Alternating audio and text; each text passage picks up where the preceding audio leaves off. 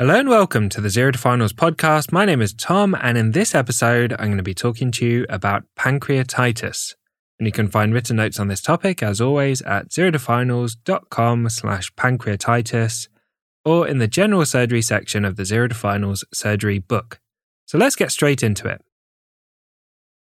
Pancreatitis refers to inflammation of the pancreas, and it can be categorized as acute pancreatitis or chronic pancreatitis. This section mainly relates to acute pancreatitis. Acute pancreatitis presents with a rapid onset of inflammation and symptoms. After an episode of acute pancreatitis, normal function usually returns to the pancreas. Chronic pancreatitis involves longer-term inflammation and symptoms with a progressive and permanent deterioration in pancreatic function. So what are the causes of pancreatitis? The three key causes of pancreatitis to remember are gallstones, alcohol, and ERCP procedures. Gallstones pancreatitis is caused by gallstones getting trapped at the end of the biliary system, at the ampulla of Vater, and blocking the flow of bile and pancreatic juice into the duodenum. The reflux of bile into the pancreatic duct and the prevention of pancreatic juice containing enzymes from being secreted results in inflammation in the pancreas. Gallstones pancreatitis is more common in women and older patients. Alcohol is directly toxic to pancreatic cells, and this can result in inflammation and pancreatitis. Alcohol-induced pancreatitis is more common in men and younger patients. There's a popular mnemonic that goes, "I get smashed," for remembering a long list of causes of pancreatitis. I refers to idiopathic, G refers to gallstones, E refers to ethanol or alcohol consumption, T refers to trauma, S refers to steroids, M refers to mumps infection, A refers to autoimmune, S refers to scorpion sting, and this is one that everybody remembers but is never relevant, H refers to hyperlipidemia, E refers to ERCP procedures, and D refers to drugs, particularly furosemide, thiazide diuretics, and azathioprine. So let's talk about the presentation. Acute pancreatitis typically presents with an acute onset of severe epigastric pain. This pain may radiate through to the back. It can be associated with vomiting. There's abdominal tenderness, and the patient is systemically unwell, for example, having a low-grade fever and tachycardia, or a fast heart rate. Acute pancreatitis is a clinical diagnosis based mainly on the presenting features and the amylase level. So let's talk about the investigations. Initial investigations are required, as with any presentation of an acute abdomen.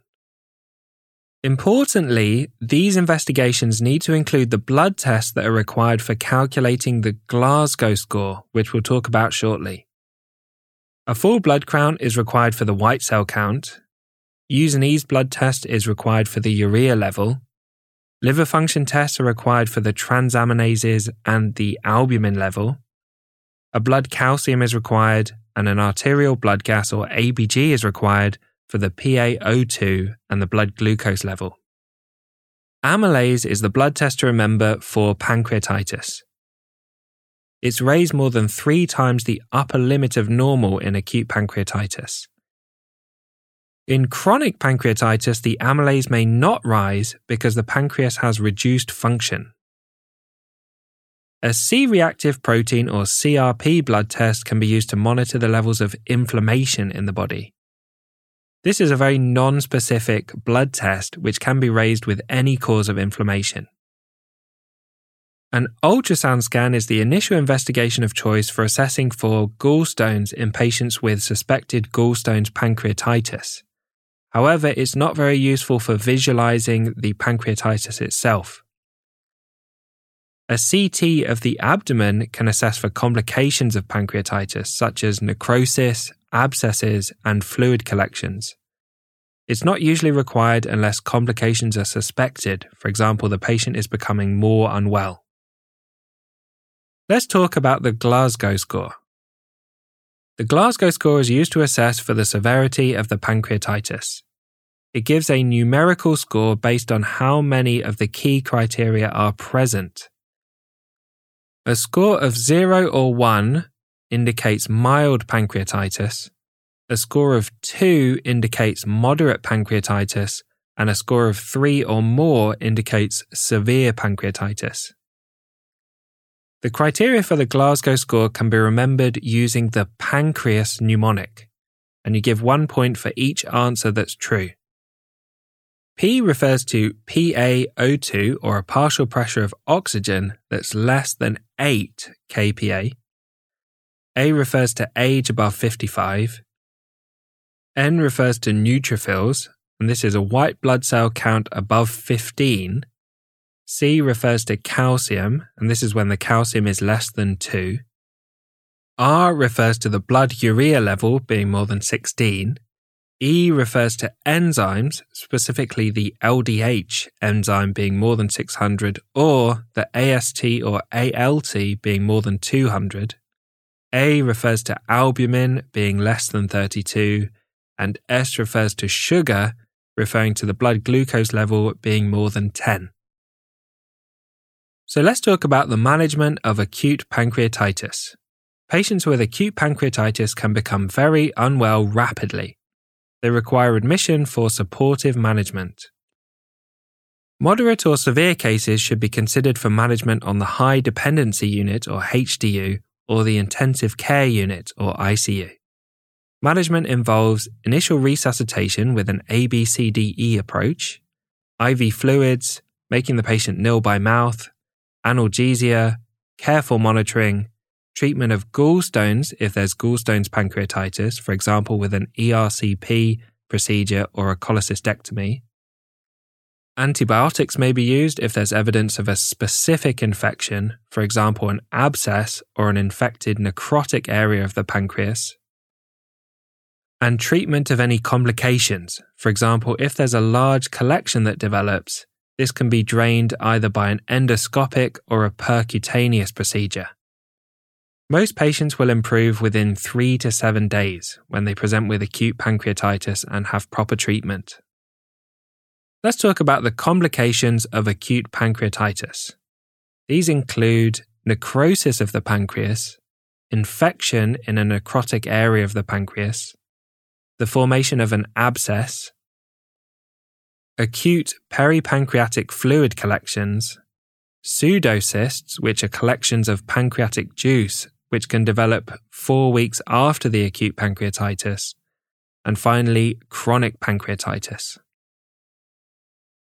So let's talk in more detail about chronic pancreatitis. Chronic pancreatitis refers to chronic inflammation in the pancreas.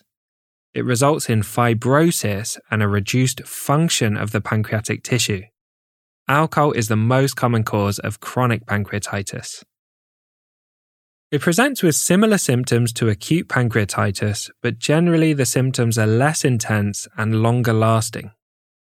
Key complications are chronic epigastric pain, a loss of exocrine function of the pancreas, resulting in a lack of the pancreatic enzymes, particularly lipase, which are normally secreted into the gastrointestinal tract. A loss of the endocrine function of the pancreas, resulting in a lack of insulin, leading to diabetes. Damage and strictures to the duct system, resulting in obstruction in the excretion of pancreatic juice and bile.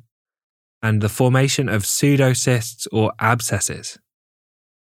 So what's the management of chronic pancreatitis?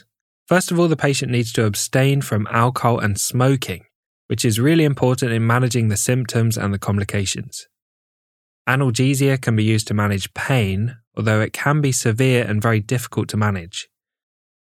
Patients may require replacement of the pancreatic enzymes, particularly lipase, with tablets called Creon, if there is a loss of these pancreatic enzymes. Otherwise, a lack of enzymes leads to malabsorption of fat, greasy stools, which is called steatorrhea, and deficiency in fat-soluble vitamins.